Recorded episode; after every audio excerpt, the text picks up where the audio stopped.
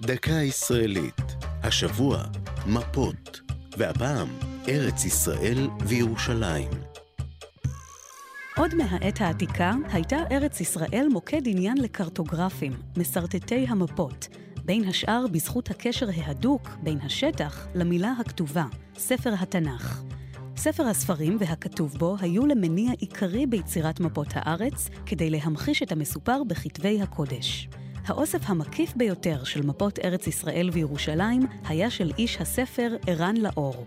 לאור נולד בתחילת המאה הקודמת בסלובקיה.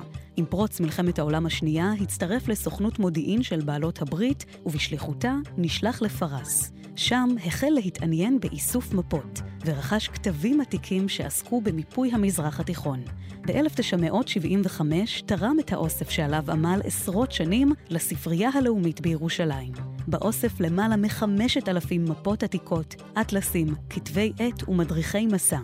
האוסף נגיש במרשתת באתר הספרייה הלאומית, ובין היתר נמצאת בו מפת הטילטן מהמאה ה-16, המציגה את ירושלים במרכז העולם. ערן לאור, שנולד בשנת 1900, הלך לעולמו בגיל 90. זו הייתה דקה ישראלית על מפות ארץ ישראל וירושלים. כתבה נעמי שלו, ייעוץ הדוקטור צור שלו, הגישה מרים בלוך.